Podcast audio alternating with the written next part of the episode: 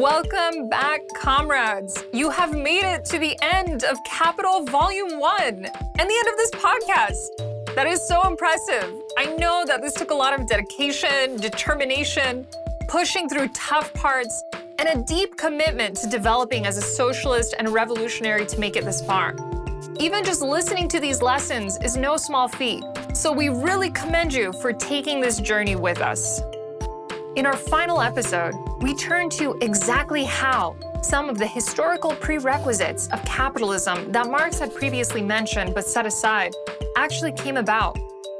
Marx dispels the myth of smart and creative and entrepreneurial individuals versus stupid or lazy individuals. And Marx shows that capital in England came about through force, through genocide, slavery, dispossession, the use of the state, and specifically its laws and the police that enforce them, and more. Of course, capital is a continual process of reproduction, as we discussed in episode 10, which means that it continues to use these methods today. After going through his critique of private accumulation, we spend time on chapter 32, which is a few pages where Marx summarizes the historical struggles that brought about the capitalist revolution and that can bring about a communist revolution while linking this back to chapter 10 and his call for reforms. Marx doesn't end with the revolution, however. He ends with chapter 33 on colonialism, and we discuss why this is. And also, I'll have some important information and parting words for you about the show, so please stay tuned at the end to hear from me one last time. Without further ado, let's dive in.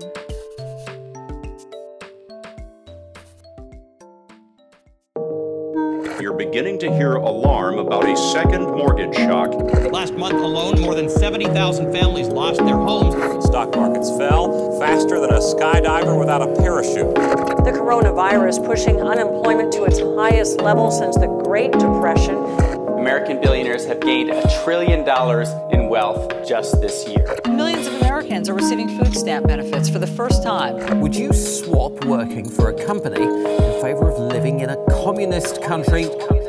Surprising number of millennials in the US would do precisely that. Welcome to episode 12, comrades, where we will finish the book. This episode will cover part 8 on the so called primitive accumulation.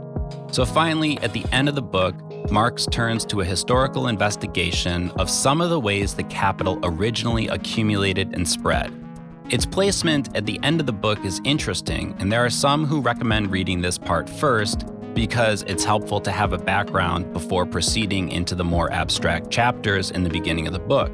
The downside to this, I think, is that it can tie Marx's analysis of capitalism in general to this particular story, which is why I think he put it at the end. This is an example of how capitalism came to be in England rather than the exact history of capitalism overall and the history of capitalism in every country. It's an incredibly important part and one that's often misinterpreted. Marx is describing a historical process, but he never implies it's one that only happened in the past and that doesn't continue today. It definitely does, and we'll note some of the ways it does throughout this episode. So we'll begin with chapter 26 The Secret of Primitive Accumulation. This is a slightly different title from part 8, and the difference is important. Marx is not describing primitive accumulation, but presenting a critique of the bourgeois political economist concept of primitive accumulation. Throughout the book, Marx has raised and then set aside the question of how labor power came to be a commodity, how the worker came to have nothing to sell but their labor power because they were freed from the means of subsistence. And he's raised but set aside the question of how the original capital the capitalist got accumulated. This is an accumulation that is not the result of the capitalist mode of production, but its starting point. He says the concept of primitive accumulation, quote, plays in political economy about the same part as original sin in theology. Its origins are supposed to be explained when it is told as an anecdote of the past. So the story goes something like this Once upon a time, there were two groups of people. One group was thrifty, smart, inventive, creative, hardworking, and frugal. The other group were lazy, wasteful, made poor choices, they squandered whatever they had. The former came to be capitalists, the latter came to be workers. And this story justifies private property. Marx is going to show us, however, that, quote, in actual history, it is notorious that conquest, enslavement, robbery, murder, briefly force play the great part, end quote. So, in other words, it was actually through the violation of the quote unquote sacred laws of private property the capital originally accumulated. The capitalist system itself doesn't produce its own presuppositions, which are the separation of laborers from property and the means of production, and the ownership of the means of production and capital in the hands of the capitalists. This process precedes capitalism and it transforms, on the one hand, he says, the social means of subsistence and of production into capital, on the other, the immediate producers into wage laborers. Primitive accumulation is therefore a process of divorcing people from the means of subsistence, from land, from wealth, the productive forces, their skills, their cultures, their knowledges, and so on. So, in other words, we just left the generalization of the logic of capital in chapter 25, in which Marx put together the different pieces of the dialectic he assembled. But he still hasn't answered the question where did capital actually come from? Its logic didn't spontaneously develop. So, in what ways did this happen? Throughout the next chapters, Marx takes us through some of the ways that this happened, including by taking property from the church and the state the expropriation of common land, feudal and clan property through legislation, the acquisition of gold and silver, slavery, and genocide. He begins with the expropriation of the agricultural producer of the person from the soil, which he says is the basis of the whole process. But note the last sentence quote, in England alone, which we take as our example, has it the classic form, end quote.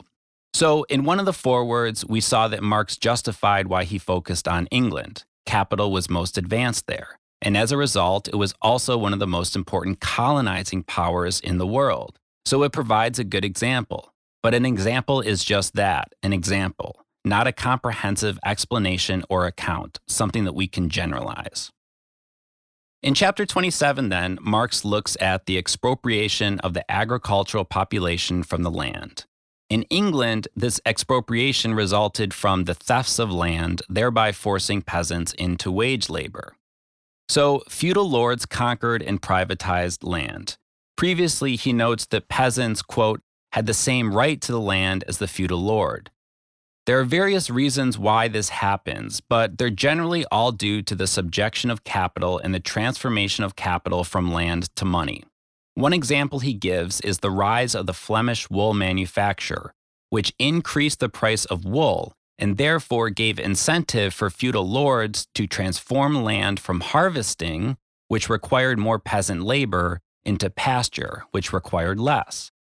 At first, legislation tries to halt this process, but the power of money prevails over the law, and the law comes to serve money power instead.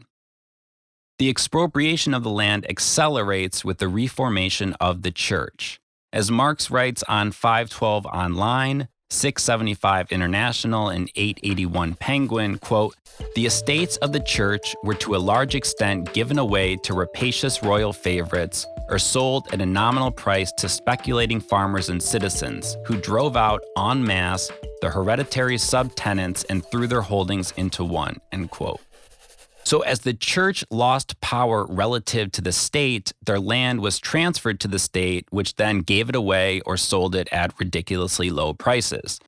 And so the fact that this is tied up with the reformation of the church, in other words, in the sort of delegitimization of the church, therefore the delegitimization of its power and its role in the economy and in the political process, points to the fact that all of this is historically contingent and there's a variety of factors at play in the formation of capital. The state also straight up stole and gave away lands, and he gives the example of William of Orange. Under his command, landlords and capitalists, quote, inaugurated the new era by practicing on a colossal scale thefts of state lands, thefts that had hitherto been managed more modestly, end quote. So finally, there was the enclosure of the commons. Now, the commons were distinct from private property and from state property. They were land that was worked on in common without the management of the state. The commons were, he writes, initially expropriated by individual acts of violence in the 15th and 16th centuries. But by the 17th century, it happens through state legislation, through acts which granted landlords common land as private property. Because the common lands weren't managed by the state, they were more easily subjected to these individual acts of violence.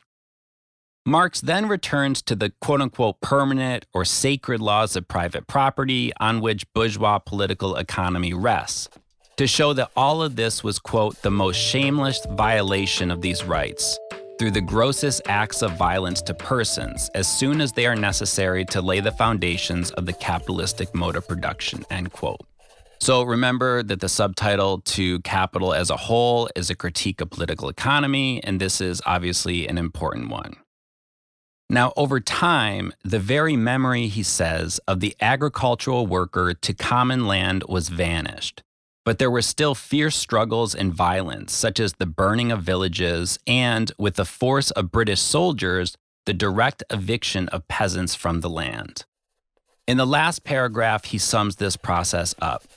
Quote, the spoliation of the church's property, the fraudulent alienation of the state domains, the robbery of the common lands, the usurpation of feudal and clan property, and its transformation into modern private property under circumstances of reckless terrorism were just so many idyllic methods of primitive accumulation, end quote. So here we can see how this kind of accumulation is still ongoing. I mean, there's still the direct sale or the leasing of state lands to private corporations, often for ridiculously low prices. There are still practices of eminent domain. It happens through legislation, but it also happens through violence and intimidation. There's countless stories of homeowners holding out against corporate developers who face violence and threats of violence to get them to sell their homes. There's still the privatization of water and the selling of water rights to corporations as well and there's still the violence against those who would resist it. These are just a few examples of how this continues today. So, in chapter 27, Marx described how peasants were expropriated from the land and how the land was privatized. But there wasn't enough capitalist industry to absorb the displaced laborers, and there were a whole host of problems in terms of turning them into proletarians and disciplining them into the factory system and the new capital labor relation. So in chapter 28, he looks at how this happened, and it happened again, as it happens today, through violence, both legal and extra legal. This chapter details how these newly quote unquote freed persons were disciplined and how they were forced to become wage laborers and punished if they didn't. Many didn't want to move to industrial centers and work under capitalist conditions.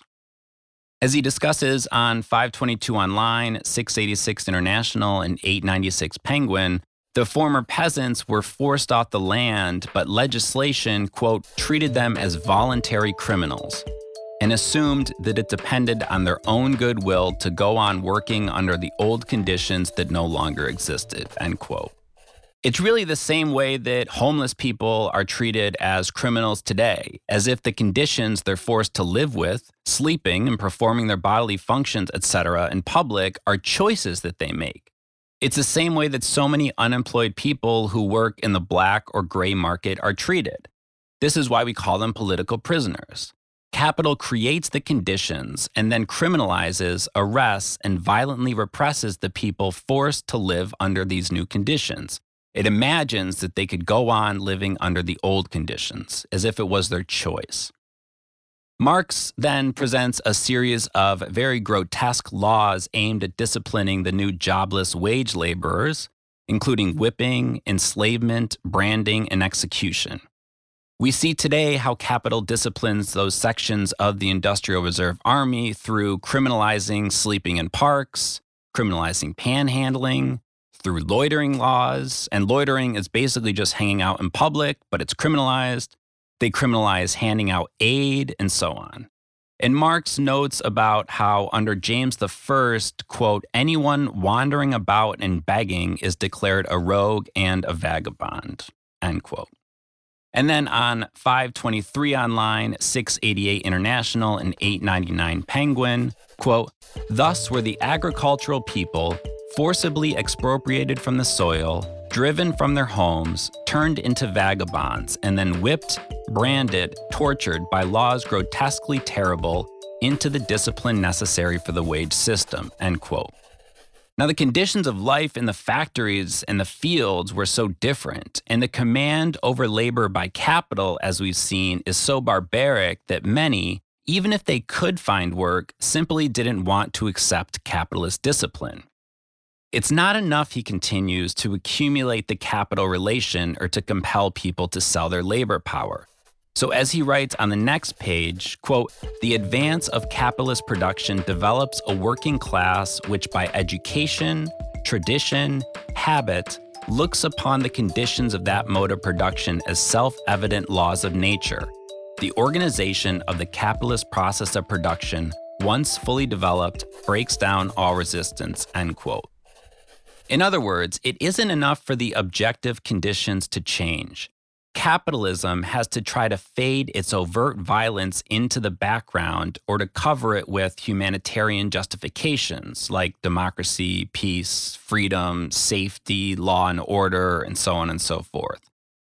This is an incredibly important point, and it also points to how the base of capital depends on its superstructure, how the relations of production are both objective and subjective. It's the way that things are and the way that we think things are. So, one common justification for this in the United States today is meritocracy. This is really the primitive accumulation myth playing out, right? The idea that the poor are poor due to their poor choices, the rich are rich because they made smart choices, they saved. And this is what so much of the educational system in the US is committed to, right? Omitting the genocide and slavery that founded the country. But we also learn discipline through schooling in a way that makes it seem natural. There's a really great book called Schooling in Capitalist America by Samuel Bowles and Herbert Gintis that touches on this and shows how the relations within schooling between students, between students and teachers, teachers and administrators, and so on, really mirror the relations between workers, between workers and managers, managers and owners, and so on. So, education continues to play a vital role in this, as does the distortion of history. In terms of legislation, there were three kinds that disciplined wage laborers. The first was the extension of the working day. We saw this in chapter 10 also. He says it lengthens the working day to keep the laborer himself in the normal degree of dependence. The second related way it did it was by driving down wages, creating a wage ceiling. He quotes from a parliamentary member, quote, "It was forbidden under pain of imprisonment to pay higher wages than those fixed by the statute. But the taking of higher wages was more severely punished than by giving them." End quote. So employers could literally be imprisoned for paying wages higher than the limits set by the state, but workers were imprisoned for longer for accepting those wages. And finally, there was the outlawing of trade unions and coalitions and charging organizers with conspiracy. In the last paragraph, he says, quote, by a decree of June 14, 1791, they declared all coalition of the workers as an attempt against liberty and the Declaration of the Rights of Man, punishable by a fine of 500 livres, together with deprivation of the rights of an active citizen for one year, end quote. So, the chapters we just covered showed how in England and in some parts of Europe, labor power as a commodity appeared on the market. And we also saw some of the ways that capitalists acquired the land and their wealth. But the next three chapters focus more specifically on the development of capitalists. Chapter 29 looks at the transition of farmers into capitalist farmers. The story here goes something like this In England, farmers originate as serfs who become bailiffs, and then farmers who are basically serfs except for they exploit other wage laborers, and then they become sort of half farmers who split capital investment between themselves and the landlord, and then finally, quote, farmer proper who makes his own capital breed by employing wage laborers and pays a part of the surplus product in money or in kind to the landlord as rent, end quote. And so this positioned them to accumulate capital during the agricultural revolution that Marx already described. Then in chapter 30, he looks at the reaction of the agricultural revolution on industry. So, with the peasantry driven off the land, they were separated from the means of subsistence necessary to sustain life.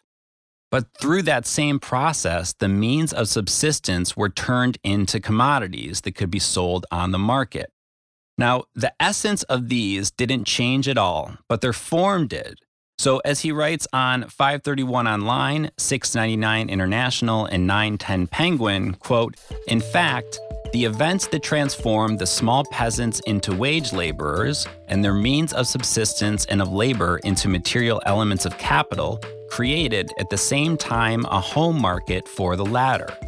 Formerly, the peasant family produced the means of subsistence and the raw materials which they themselves, for the most part, consumed.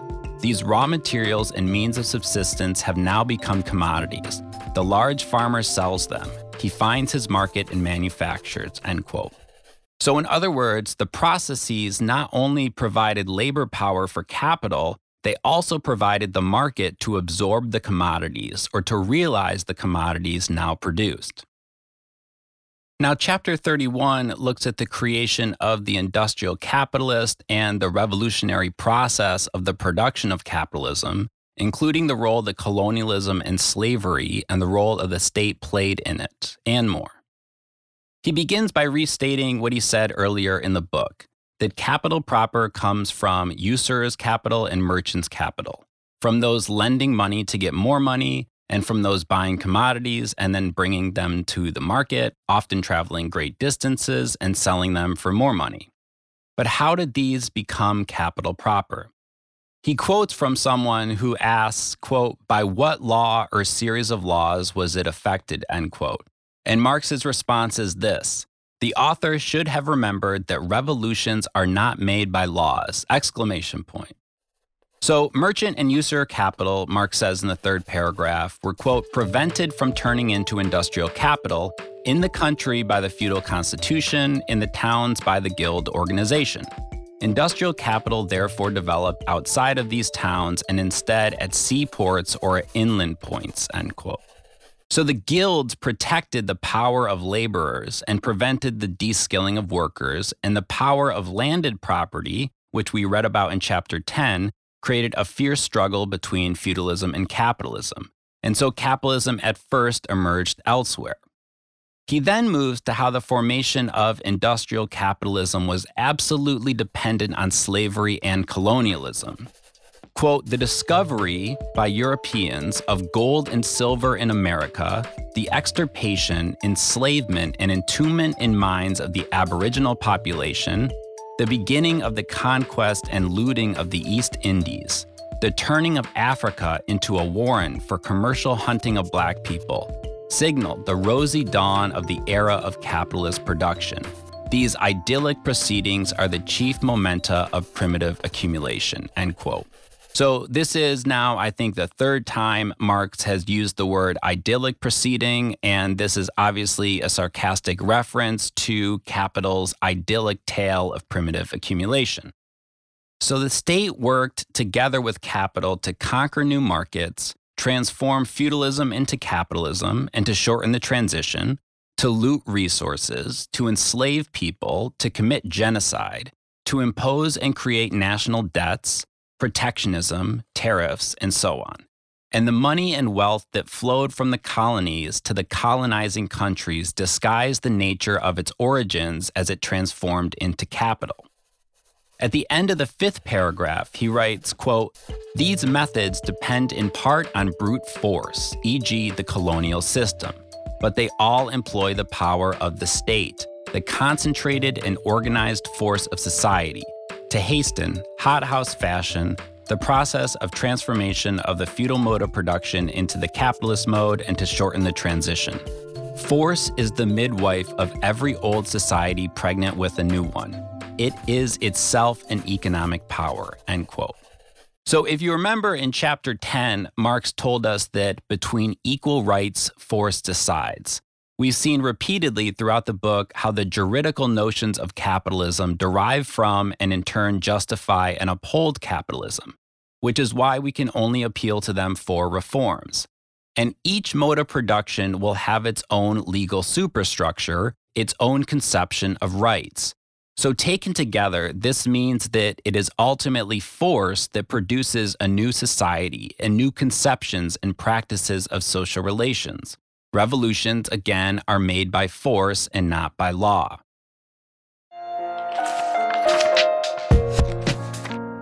This quote stuck out to me so much. Between equal rights, force decides. I know Marx wrote about this in terms of determining working hours and conditions and pay, but it seems to me like it applies outside of work too. And for example, the uprising against racism of 2020. We're all equal under the law, right? And yet, it was only when people went out into the streets, a forceful act, that the demand for justice was brought to the front. Yeah, definitely. I mean, struggle is about force, even within the limits of the law. So, if you think about the uprisings, they were really part of the ongoing struggle against racist apartheid in the United States. Even when the law says that all are equal, that's not the case. And the struggle determines what happens, right? And that includes not just the struggle in the legal arena, but most importantly, in the streets. And also in this part, this final part of the book, Marx says that force itself is an economic power and that revolutions aren't made by laws. I mean, that's quite a statement, a true one, that we should always remember. No revolution happens through legal mechanisms. Revolutions create entirely new modes of production, entirely new ways of organizing society, including new laws and new legal relations that are based on the new mode of production.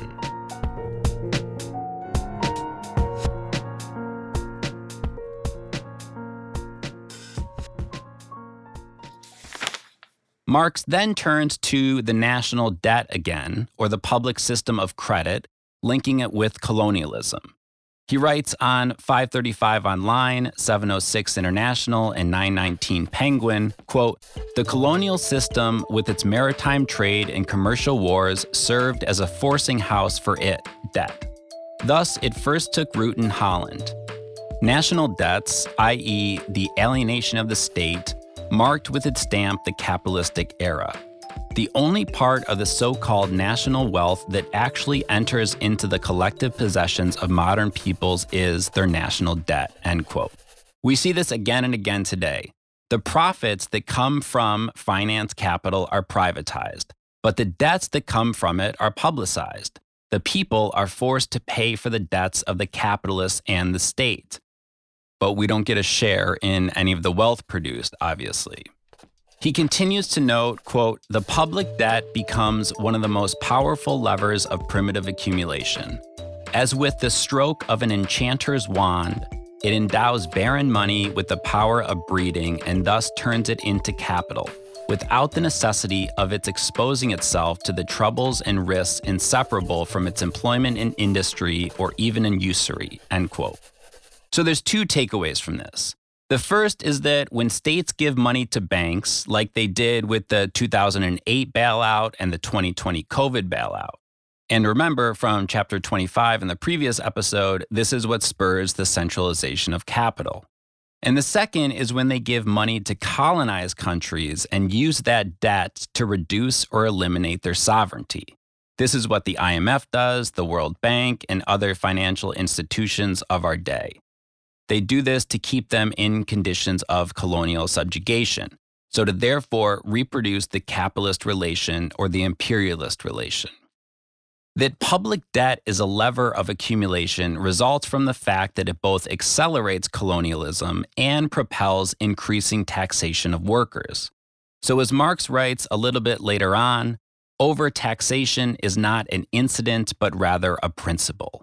The capitalist system can't function without debt, credit, and taxation. And Marx critiques some economists who argue that debt and taxes are the cause of poverty and misery rather than capitalism. And then let's go to 537 online, 708 international, and 922 penguin. Quote Colonial system, public debts, heavy taxes, protection, commercial wars, etc. These children of the true manufacturing period increased gigantically during the infancy of modern industry. The birth of the latter is heralded by a great slaughter of the innocent, end quote. And he later says that, quote, Liverpool waxed fat on the slave trade. This was its method of primitive accumulation. And that whilst the cotton industry introduced child slavery in England, it gave in the United States a stimulus to the transformation of the earlier, more or less patriarchal slavery into a system of commercial exploitation. In fact, the veiled slavery of the wage workers in Europe needed for its pedestal slavery, pure and simple in the New World, end quote. So we saw in chapter 15 that machinery introduced child slavery into industry and increased the demand for cotton in the US, which made slavery even more barbaric and even more degrading. So Marx here is highlighting the international character of the working class and the oppressed, how our fates are tied together and how the accumulation of capital in the colonizing countries depended on colonialism. All of this force and violence, he says, quote, established the eternal laws of nature of the capitalist mode of production, end quote.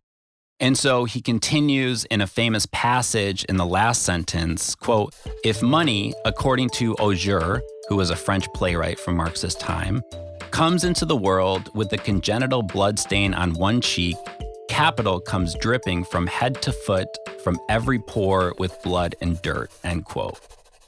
So, in these chapters, Marx shows some of the ways that the capital relation came into being, how it depended on expropriation, theft, genocide, slavery, degradation, the violent disciplining of populations, the intensification of colonialism, all of which were mediated by the state.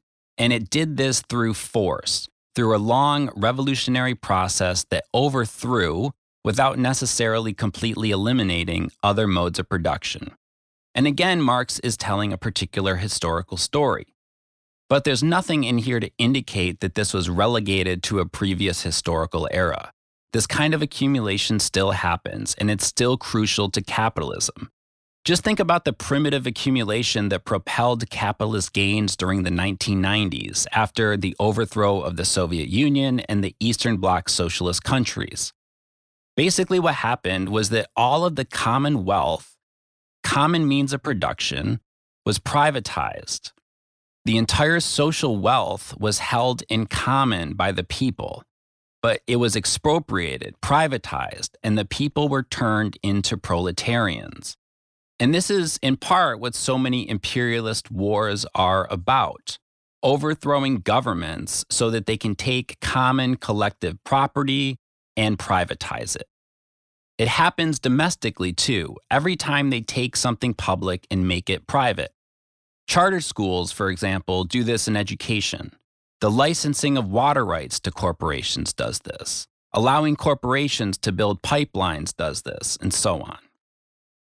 Now, chapter 32 turns away from the historical empirical inquiry and presents a succinct dialectical and historical materialist analysis of the tendency of capitalist accumulation and how the contradictions of capitalism might result in particular revolutionary tendencies. It's a very short chapter, but there's a lot in here, and so we'll read a lot of what Marx says directly. We begin with the private property of individual laborers, which is the basis of petty industry, agriculture, or handicraft production. Now, this also exists, he says, under slavery or serfdom, but only attains its adequate classical form only where the laborer is the private owner of his own means of labor set in action by himself, the peasant of the land which he cultivates. All of this prevents the concentration of the means of production, division of labor, and cooperation of labor, the production of the collective social labor. And so it remains locked within the production and circulation of use values. But halfway through the first paragraph, Marx notes that, quote, at a certain stage of development, it brings forth the material agencies for its own dissolution. From that moment, new social forces and new passions spring up in the bosom of society. But the old social organization fetters them and keeps them down. It must be annihilated. It is annihilated. So here we have the contradiction between the productive forces and the social relations. The productive forces, which are built upon a prior set of labor arrangements, lead the way to a new set of relations of production. This annihilation is the annihilation of individual private property, which is scattered, and it transforms them into socially concentrated means of production. As Marx says, quote, of the pygmy property of the many into the huge property of the few, end quote and the expropriation we just read about in the previous chapters. Capital expropriates peasants and then other capitalists through, for example, centralization. As such, the justification of private property based on individual producers changes into the justification of private property based on the exploitation of the many by the few. Now, accompanying centralization is a development of labor as a cooperative social process, the application of science to production, the creation of means of production to be used in common, quote, the entanglement of all peoples in the net of the world market, and with this, the international character of the capitalistic regime, end quote. So, as capital accumulates and centralizes, it also socializes production and makes it so the means of production are used in common. It produces the proletarian class. Thus, on the other side of the dialectic, we see that as capital grows, quote, with this too grows the revolt of the working class, a class always increasing in numbers and disciplined, united, organized by the very mechanism of the process of capitalist production itself, end quote. So at this point, there's again a disjuncture between the productive forces and the relations of production. As Marx continues, quote, the monopoly of capital becomes a fetter upon the mode of production, which has sprung up and flourished along with and under it. Centralization of the means of production and socialization of labor at last reach a point where they become incompatible with their capitalist integument. Thus, integument is burst asunder. The knell of capitalist private property sounds. The expropriators are expropriated. End quote. So here we have the negation of the negation. The first negation is the transformation of individual private property into the collective property of capital. The second negation is the transformation of the collective property of capital into the collective property of labor. This, Marx says, quote, does not reestablish private property for the producer, but gives him individual property based on the acquisitions of the capitalist era, i.e., on cooperation and the possession in common of the land and of the means of production. End quote. And finally, Marx makes one last note. He writes The transformation of scattered private property arising from individual labor into capitalist private property is naturally a process incomparably more protracted, violent, and difficult than the transformation of capitalistic private property already practically resting on socialized production into socialized property. In the former case, we had the expropriation of the mass of people by a few usurpers. In the latter, we have the expropriation of a few usurpers by the mass of the people. End quote. So the violence entailed in the capitalist revolution might pale in comparison with that of the socialist revolution. And that's how he ends this brief chapter. It's a quick overview and analysis, and it's important not to read it as an empirical prediction, but rather as an examination of the contradictions that drive different modes of production forward and toward their dissolution and overthrow. So it shouldn't be read mechanistically. As we know, socialist revolutions so far have happened not where capitalism was most developed, and thus where the capitalist class was strongest, but where the capitalist class was weakest and they also happened in colonized countries, where communists formed united fronts with anti colonial struggles and then competed for leadership before and after liberation. But it nonetheless holds a lot of relevance for our struggle in the US, where the contradictions between private ownership and socialized production are so intense, and where the material foundations required, as Marx said earlier, to blow the foundation sky high are already present. But yet again, it isn't a mechanistic process. We've seen Marx emphasize class struggle, the role of ideology, the struggles between different political currents, the state, and other factors that can't be predicted. It still holds tremendous explanatory power, but we have to keep in mind all these other elements that Marx has insisted on throughout the book. Now, one of the most useful examples of how capitalist private property is a fetter on production in our current moment concerns healthcare and pharmaceuticals. Under capitalism, we have different corporations, each trying to compete to develop treatments for various diseases like COVID 19. And because of competition and private property, they protect their research. Think about how much more productive we could be if this research was shared, if it was held in common. Now, it's worth noting the difference between this short chapter and the end of chapter 10 on the working day. There, Marx ended with a call for organizing for an eight hour workday, what he called an all powerful Magna Carta. Now, here he describes the overthrow of the capitalist mode of production. When we think about these together, it's clear that Marx is thinking about reform and revolution not as incompatible, but as dialectically related. At one point, Derek, you say that the fate of the international working class is tied together. Can you explain why this is, and why is it that our fates are connected? Marx's point here is the same as it was in chapter 10 when he spoke about the anti slavery struggle that the fate of the working class and the oppressed are tied together. We also saw this in the section on reproduction and in the last episode.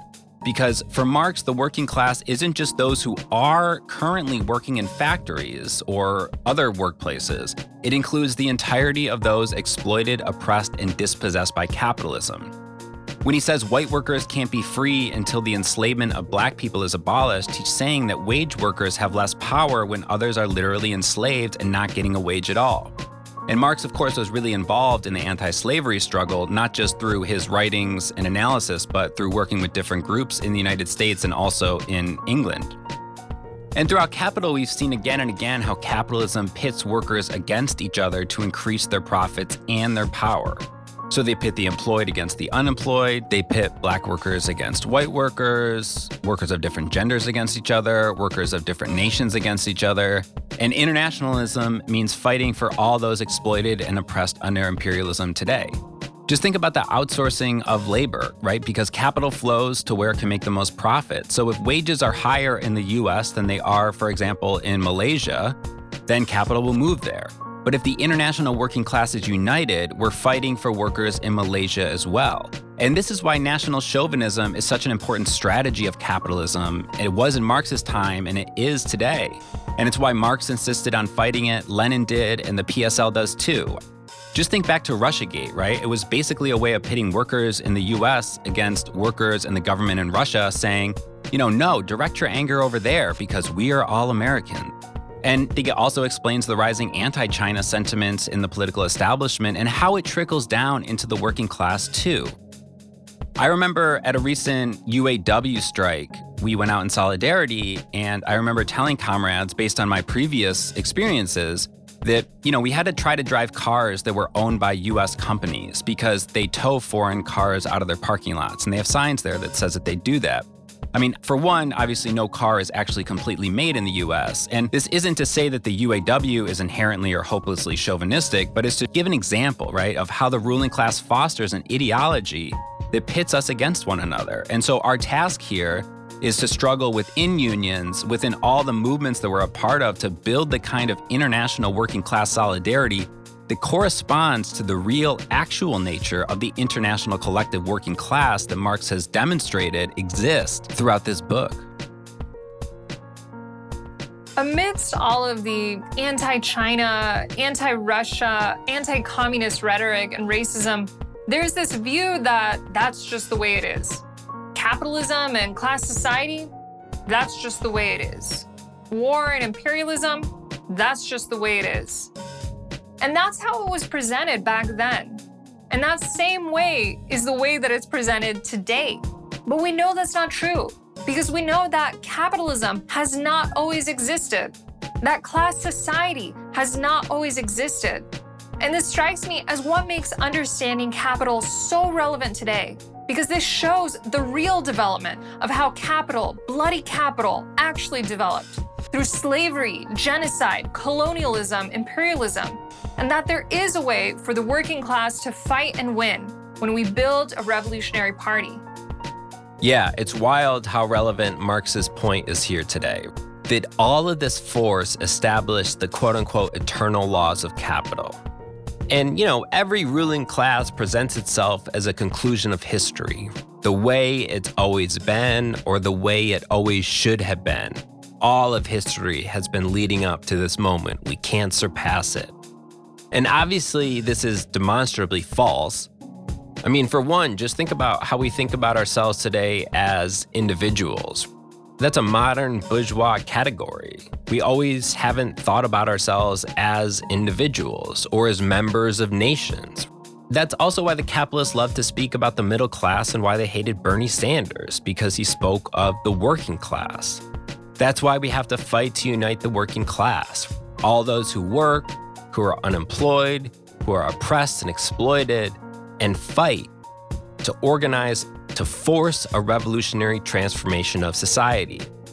And when we show people that things haven't always been that way, we also show them that things don't have to be this way, that they can be different.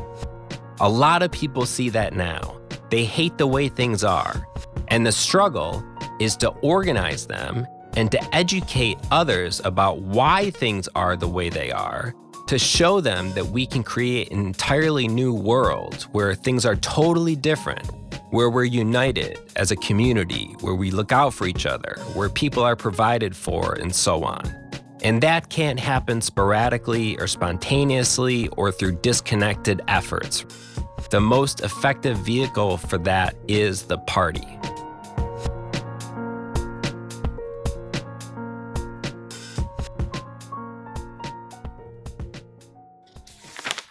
And then we get to the final chapter of the book, chapter 33 on the modern theory of colonization. And the placement of this chapter, I think, is incredibly interesting.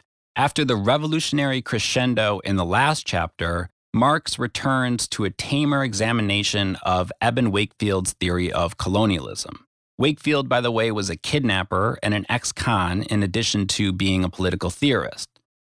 So, the key to Wakefield's discovery, he writes, this is on 543 Online, 717 International, and 932 Penguin, is quote, the capital is not a thing, but a social relation between persons established by the instrumentality of things, end quote.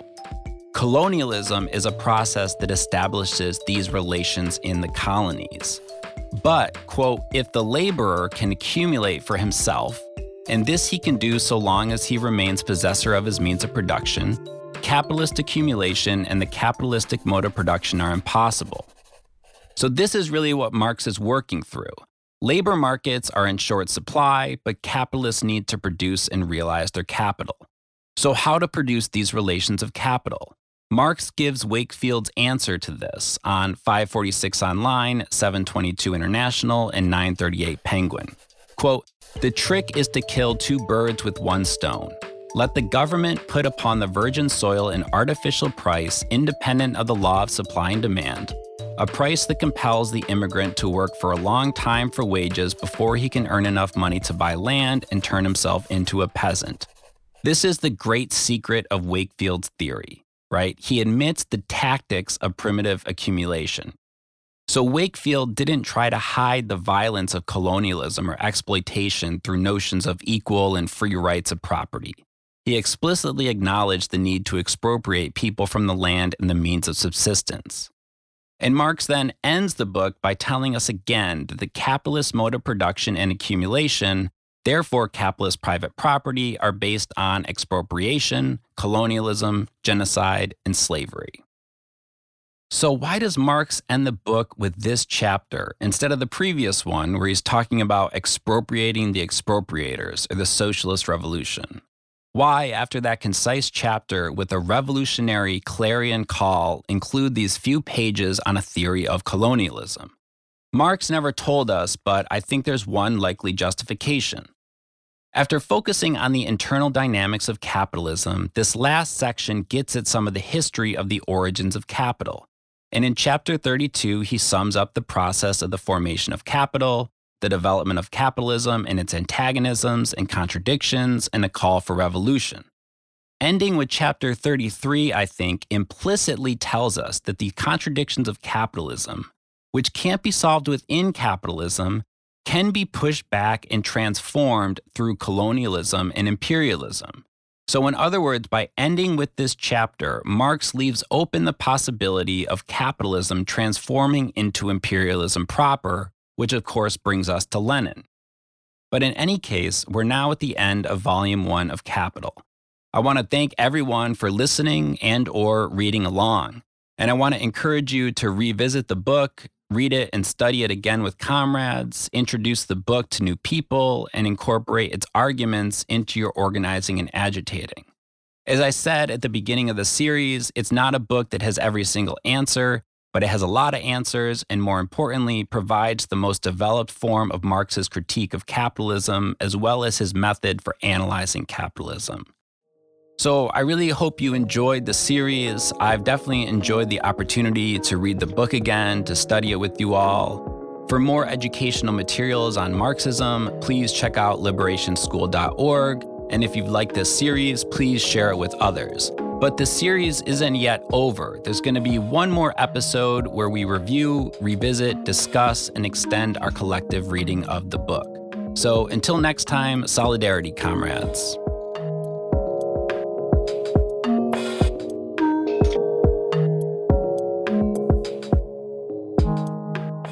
Did it, comrades! I hope you feel as good as I do about how much we've learned together. Before we close, I wanted to give you some parting information. In the near future, we're going to add one final episode that Derek mentioned. That is just an overall discussion with some of the guests about all of Volume 1. So if you don't see that on your playlist just yet, stay tuned for that. I want to make sure to invite you to check out liberationschool.org. If you enjoyed this series, those of us who made it, including myself and Derek, we have so much more material for you to learn from on Liberation School.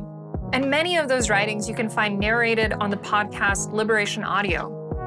And our biggest hope is that some of what you've learned here has inspired you to put theory into action.